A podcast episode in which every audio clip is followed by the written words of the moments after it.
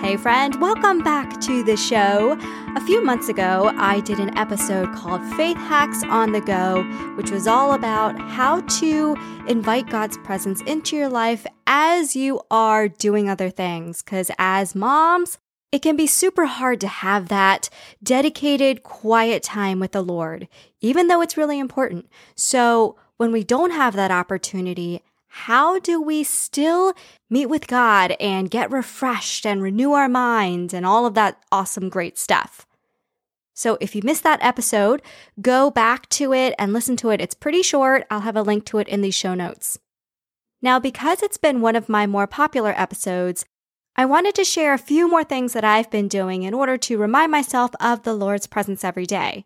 Because ultimately, that's the key, right? Whether you're going through a really hard season or whether you're just kind of going along the daily rhythms of life and motherhood, we always need to fill ourselves up with faith and strengthen it because we're building our house, right?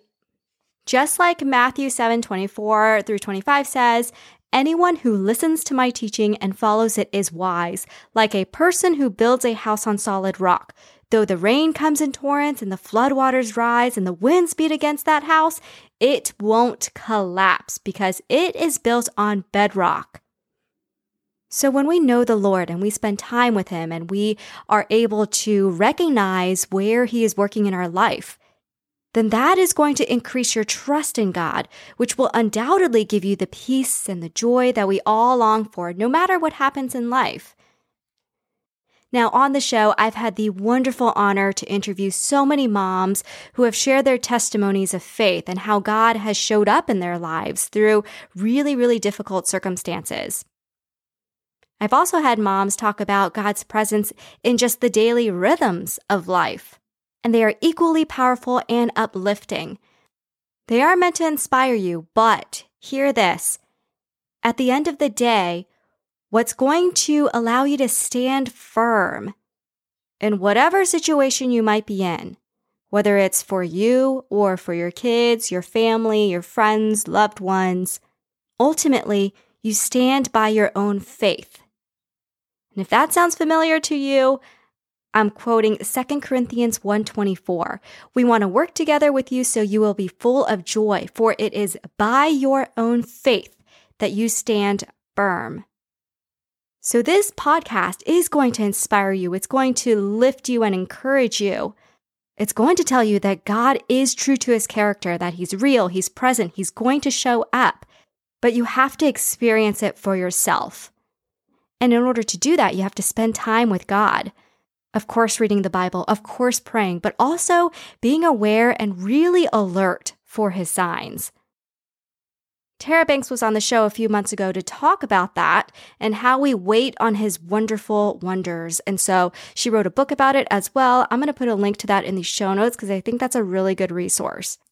Okay, so I'm going to bring it back to standing by our own faith so we are firm. Now, one of the ways that we can do that if we're on the go, if we are running around the house or at work in the car, is to flood yourself with scripture. If you take a look at your day, split it into three points of time. One is the morning, second is midday, third is the evening. These are going to be your big anchor points. So, a big anchor point number one in the morning, whether it is a quiet time that you get to have in the morning before the kids get up, or maybe it's, you know, sometime while the kids are eating breakfast. Three things. Remind yourself where did you see God work yesterday? What was good? Where did you feel a little bit of peace? Where did you feel a little bit of strength? You're going to thank God for that. You're going to thank God for his presence and you're going to thank God that he is doing good in your life. If you have trouble, because honestly, sometimes I do as well, I'm going to think about what I'm grateful for. Oh, yesterday, Dinner time went really well. No one complained about the food. We had great conversations. That's a blessing. Number two in this big morning anchor is to prepare for today. So you're going to pray and then you're going to make sure that you are acknowledging who God is. God, I'm praying for a doctor's appointment today. I'm scared of what the results could be, but God, I know you are in control. I know you are working all things for good, no matter what happens with the results. And then, third, embrace His Word. Take a Bible verse, whatever speaks to you, and then take 10 different post its or pieces of paper and write the verse on each one. And I'll tell you what to do with that in a minute. Okay, anchor number two is your midday reset. So, in the middle of the day, five minutes, 10 minutes, two minutes, take a minute to read the Bible. This is not about going over the morning. This is about learning more about who God is. And through that, your heart is going to change, your mind is going to change and be transformed for the rest of your day. So, I talked more about that in the last episode. So, go check that out if you'd like. And then the third anchor is your evening. So this is a chance to reflect on where you saw God work. Big or small, long or fleeting. This is a really good way to conclude your day with more peace and more faith. All right, so there are your three anchors. If you want a tool to record your prayers and just track your spiritual growth, I have two notebooks that have come out. One is called the Growing Closer to God Journal, which is for your morning and evening anchors. And then the second is called the Joy Daily Planner, which is a combined prayer journal plus daily scheduler. So I'll have those in the show notes. Okay, so what do you do in between? Remember that Bible verse that we were talking about earlier? Well, you're going to use that to keep yourself flooded with scripture between those anchors. Remember those 10 post its I was talking about earlier? Now, where the heck do you put all of those? Well, ask yourself this one question What do your eyes see? And then go through your day.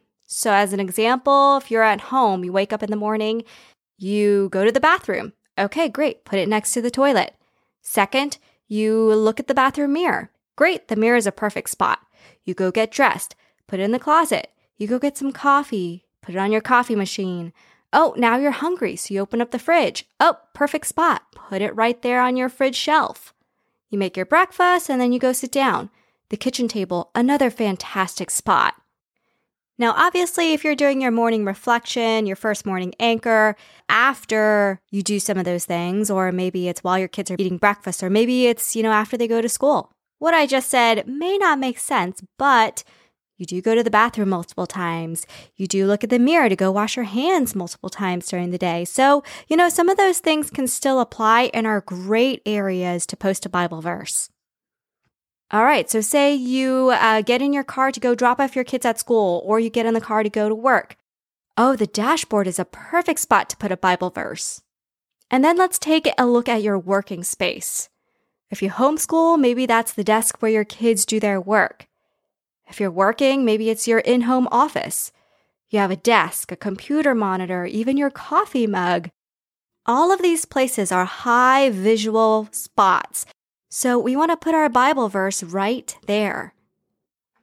Now, there are two other spots that I'm calling always with you places.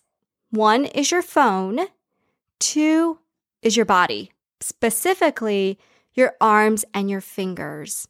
And so, what I like to do here is for my phone, I'll put a truth about God. And sometimes it's as simple as trust God or He has a plan or I have one uh, that says, What more will he do for you? with a, a graphic of a sparrow, referring to, you know, God taking care of the birds. How much more will he take care of you?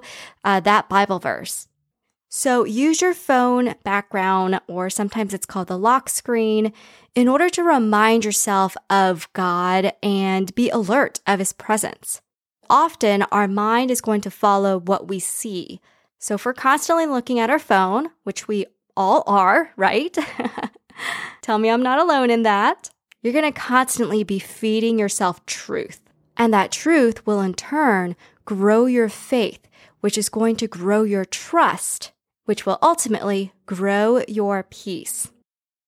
So, when it comes to the body parts, as I said, arms and fingers, this is a new thing that I've been doing and I absolutely love it and it's super fun too. I bought temporary tattoo markers. Now, I don't have any real tattoos because I am frightened of needles. You know how you have to get your blood drawn uh, for I forget, some test when you're pregnant, I would turn my head as far away from that needle as possible. Minus piercings, I can do needles from piercings. Maybe because it's a much faster process and it's just kind of like, boop, you're done. So, anyway, I can't do tattoos, but I wanted a way to memorize scripture and tell myself to trust God as I'm going about my day because I quickly forget. I will do my morning devotional, and then as soon as that book closes, like I'm done. It's flown out of my mind. Or it stays for maybe, I don't know, half an hour until something else in the world grabs my attention.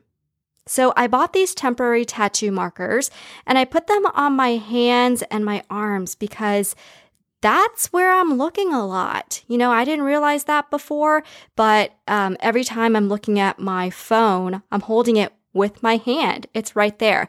Every time I'm typing on the computer, oh, my hands are right there.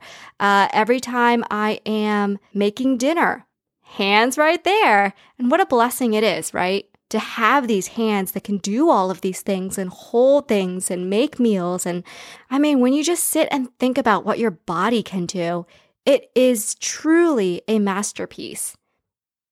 Okay, so anyway, uh, what do I do? What do I draw on my fingers and arms?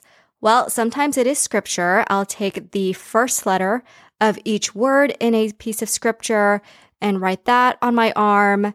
Uh, other times I'll write TG for trust God.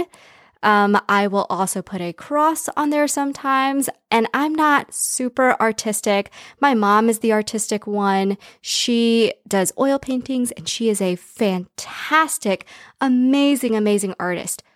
I did not get that gift.